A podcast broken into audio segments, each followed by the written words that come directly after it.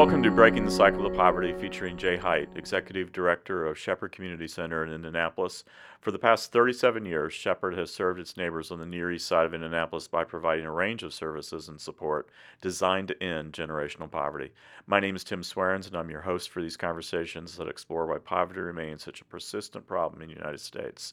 This episode uh, continues a conversation about the 10 assets that Shepherd has identified as essential for our neighbors to thrive. Today, we'll focus on the importance of a personal relationship with God, what we might call spiritual health, and why physical health is so important to function in a variety of settings, including school and the workplace. Um, Jay, the first of the 10 essential assets that Shepherd has identified is faith in a personal God who provides purpose and guidance and is foundational for hope. Jay, how does, how does faith in God relate to breaking free from poverty? So let's go in the Bible, John, to the fourth chapter. There's a story there that Jesus was talking to the woman at the well. Now, Jesus at a place where people don't go. Jews didn't go. And so they're here talking to a Samaritan and they don't like each other. And he said he starts talking to her and she's there in the middle of the day, which is really weird. But we begin to understand that society had written this woman off. And so Jesus begins talking to her and he he's trying to get her to understand some things. And then he says something very interesting. He says, Go get your husband. And she says, I don't have a husband. He goes, I know. You've been married five times and you're living with a guy who's not your husband. Now, if you and I tried to do this, Tim, at Starbucks, we'd probably end up with a cappuccino poured on our head. And so people have asked me, how's that compassion? What, why is this? And I would say, why is this so important to the foundational part of it?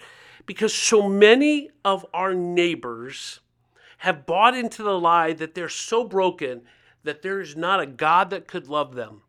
I've heard many times, Jay, I couldn't come to church, the ceiling cave in. And I'd say, listen, I've had the structural engineer check it, and you can come. But this, this, um, this lie that some folks feel that they're just, if they really knew me, they wouldn't love me. And so Jesus says, let's get that out of the way. And he says that to each one of us. I know you, I created you. And this idea of a relationship with a personal God is hard for many to understand. And it's terrifying for some who fear what that God could mean to them. Authority figures have been abusive.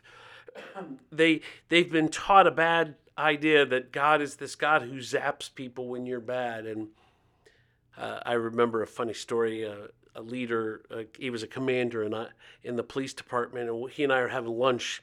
This lady came over and she said, she had a little boy with her. She said, Will you tell him if he doesn't eat his peas that you're going to arrest him? That commander looked and he looked at that little boy and he says, I hate peas. You don't have to eat them. and we busted out laughing. And the lady, her eyes were big, and she took her little kid back to the table and he goes, I love peas. But he said, I hate it when you're making me sound like I'm this bully that's going to zap you. But many people are like the picture of that day, you know, if you don't eat your peas, I'm going to arrest you. If you if you mess up, but what we see is a God who uh, Jesus really exemplifies there on the on the beach with Peter. Hey Jesus, or uh, Peter, hey, they're out fishing, they've given up, he betrayed Jesus and he says, Here, come here. I'm going to fix you breakfast. Now, I guarantee you, Tim, I'm not fixing you breakfast if you do what Peter had done to Jesus. But here's Jesus saying, Yeah. Yes. And then he says, Oh, Peter, do you love me?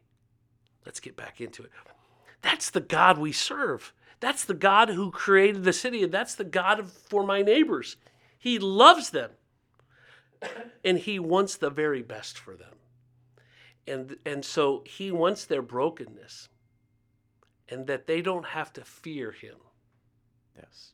What you're talking about is this radical, revolutionary concept called grace that's changed us and changed the world.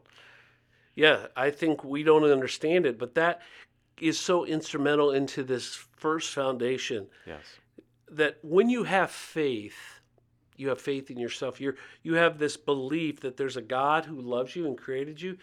It gives you that internal fortitude that allows you to be able to move forward. if I know where I'm going, if I know that someone believes in me, how many times in our lives has someone said, you know, I believe in you. You can do this. Yes. And um, it's, you know, uh, Tim, you've spent years in the newspaper world, and uh, just recently was the 40th anniversary of this little event called the Blizzard of 78. Yes. And uh, I, I was in Dayton, Ohio, and I got a break. I was a morning newspaper carrier, and I had about 100 homes I delivered to. But for the blizzard, for three or four days, they couldn't get the papers to me, so they didn't print it. Finally, it comes, and I would get up about 4:30 Mhm. uh, to go do the route, um, and and so that first day, snow is over two feet, and my dad wakes me up early, even before 4:30. I don't remember exactly the time. He says, "I'm going with you," and I said, "Oh, really?" He said, "Yeah," and he said, "Just step in my footsteps." And my dad, for two hours, blazed a trail for me in in those snow piles, and that's God. That image still speaks to me. Dad has long since passed away and gone on to heaven, but uh, his love for his son before he went to work was going to blaze a trail. Um, that's what God does for us, and I think that's why it is so instrumental. I'm not going to dictate it to you, but I'm going to tell you the hope I have, the joy I have, is because of that. Shepherd, uh, of course, is a, a Christ centered ministry. How does that affect shape, uh, Shepherd's approach to assisting neighbors in poverty? Well, we I, I believe there's compassion and there's feeling sorry for. Yes. And compassion is of God, and feeling sorry for is a perversion of that. In Genesis, it says God created everything and it was good. Good. Yes. Then Satan comes on the scene and he perverts that. Life becomes death, health becomes sickness, uh, dogs and then cats. No. Um, uh, but Satan comes in and takes what was good and makes it bad. And we, we see that, uh, that because of Christ, the difference between compassion and sympathy is distance. Compassion draws me with you hmm together with you and connected to you. It's relational. Feeling sorry for is when I drop a quarter in that guy's bucket as I walk by and I keep going. Right. That's not I'm not help I'm not making a connection and, and Christ modeled that for us and we want to model that here. That if we're going to do this compassion the way God wanted us to, and if folks are going to see it, they're going to see it in in relationship, not in program or in some us airdropping help in. So it's implied in the first asset that, that hope flows out of a faith in God. Why is hope so critical uh, in, in breaking the cycle of poverty? Because it's a long journey and it's a tough journey, and you've got to believe that there is a plan for you to have that life of upward stability. Let's uh, shift the conversation a, a bit now and talk about the, the second essential asset, which is physical health. Uh, physical health obviously is, is important, uh, but why is it essential for breaking poverty, breaking the cycle of poverty? Well, it can undermine.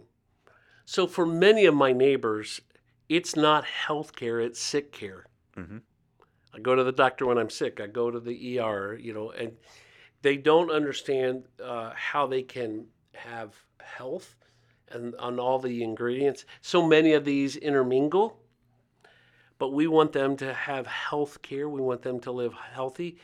Uh, we, you know, um, a, a good friend of mine, someone who uh, my wife and I got to know through our food delivery, passed away just a few weeks ago Yes. Uh, but his life was much better and he lived longer than they expected because he had good nutrition. Mhm.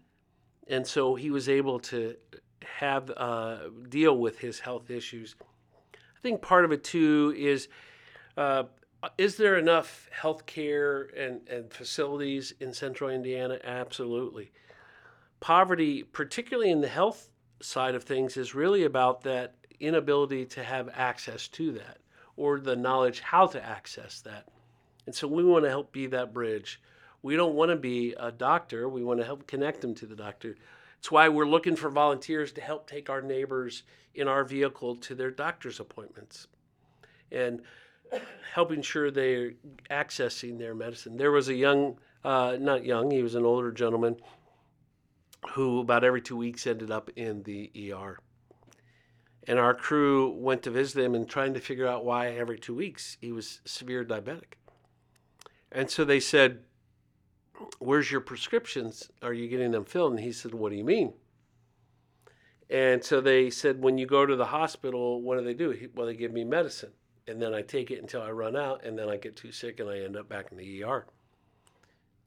Short story, he couldn't read. When he left, they would give him some papers of which a prescription was, but he had no idea what that was. Never been to a pharmacy. And his inability to read kept him from accessing the medicine that could change his life.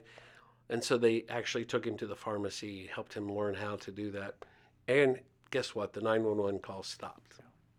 So Shepherd has uh, several innovative approaches to helping na- neighbors with their health. Jay, talk about some of those. Uh, how Shepherd got into the healthcare uh, effort. Yeah, we want to be that connection. We want to help them be able to access it. So it's everything from helping make sure that they're keeping their appointments. As I said, we're looking for volunteers that can help us take our families to their appointments and then write them down to make sure they keep their appointments. And we're going to help them get their prescriptions filled. We're going to uh, check in on them and say, you know, we've had situations where maybe someone had surgery, they're home, and they don't know what to be looking for. And so we have a paramedic who's on our team, an Eskenazi paramedic, who works in, for the city, but we share him with the city, and he's teamed up with our police officer and able to go in and and help them and to say, hey, you know what, this is getting a little more serious. You probably need to go call an ambulance and and or you need to get to the doctor and and so we're trying to be that connector and then to work with our hospitals. We have great hospitals here. Eskenazi does a great job. IU Methodist has been very good to us. Uh, we're, we have Community East as well here, and we want to take and if if someone is in the hospital, make sure everything's being taken care of at home. Yes. But then to say, what are the challenges? You know, I don't- uh, one of the big things is if they have a hospital bill, Yes. to help them set up a, a uh, payment plan.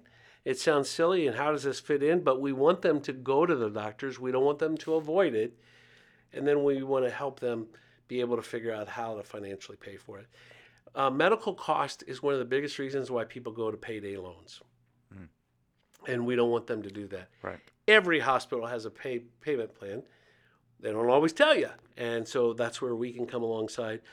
But we've worked with uh, families, uh, pregnant moms with prenatal vitamins, and uh, unfortunately, this area has, in some ways, third world uh, stats on infant mortality. Yes. And so we're working with moms to know how to take care of themselves for their baby and, and to how to care for their baby after that baby's born. Thank you, Jay. Uh, Shepherd's donors, partners, volunteers make a lasting difference in neighbors' lives every day. To learn more about how you can help, please visit shepherdcommunity.org. Thank you for listening. Thanks.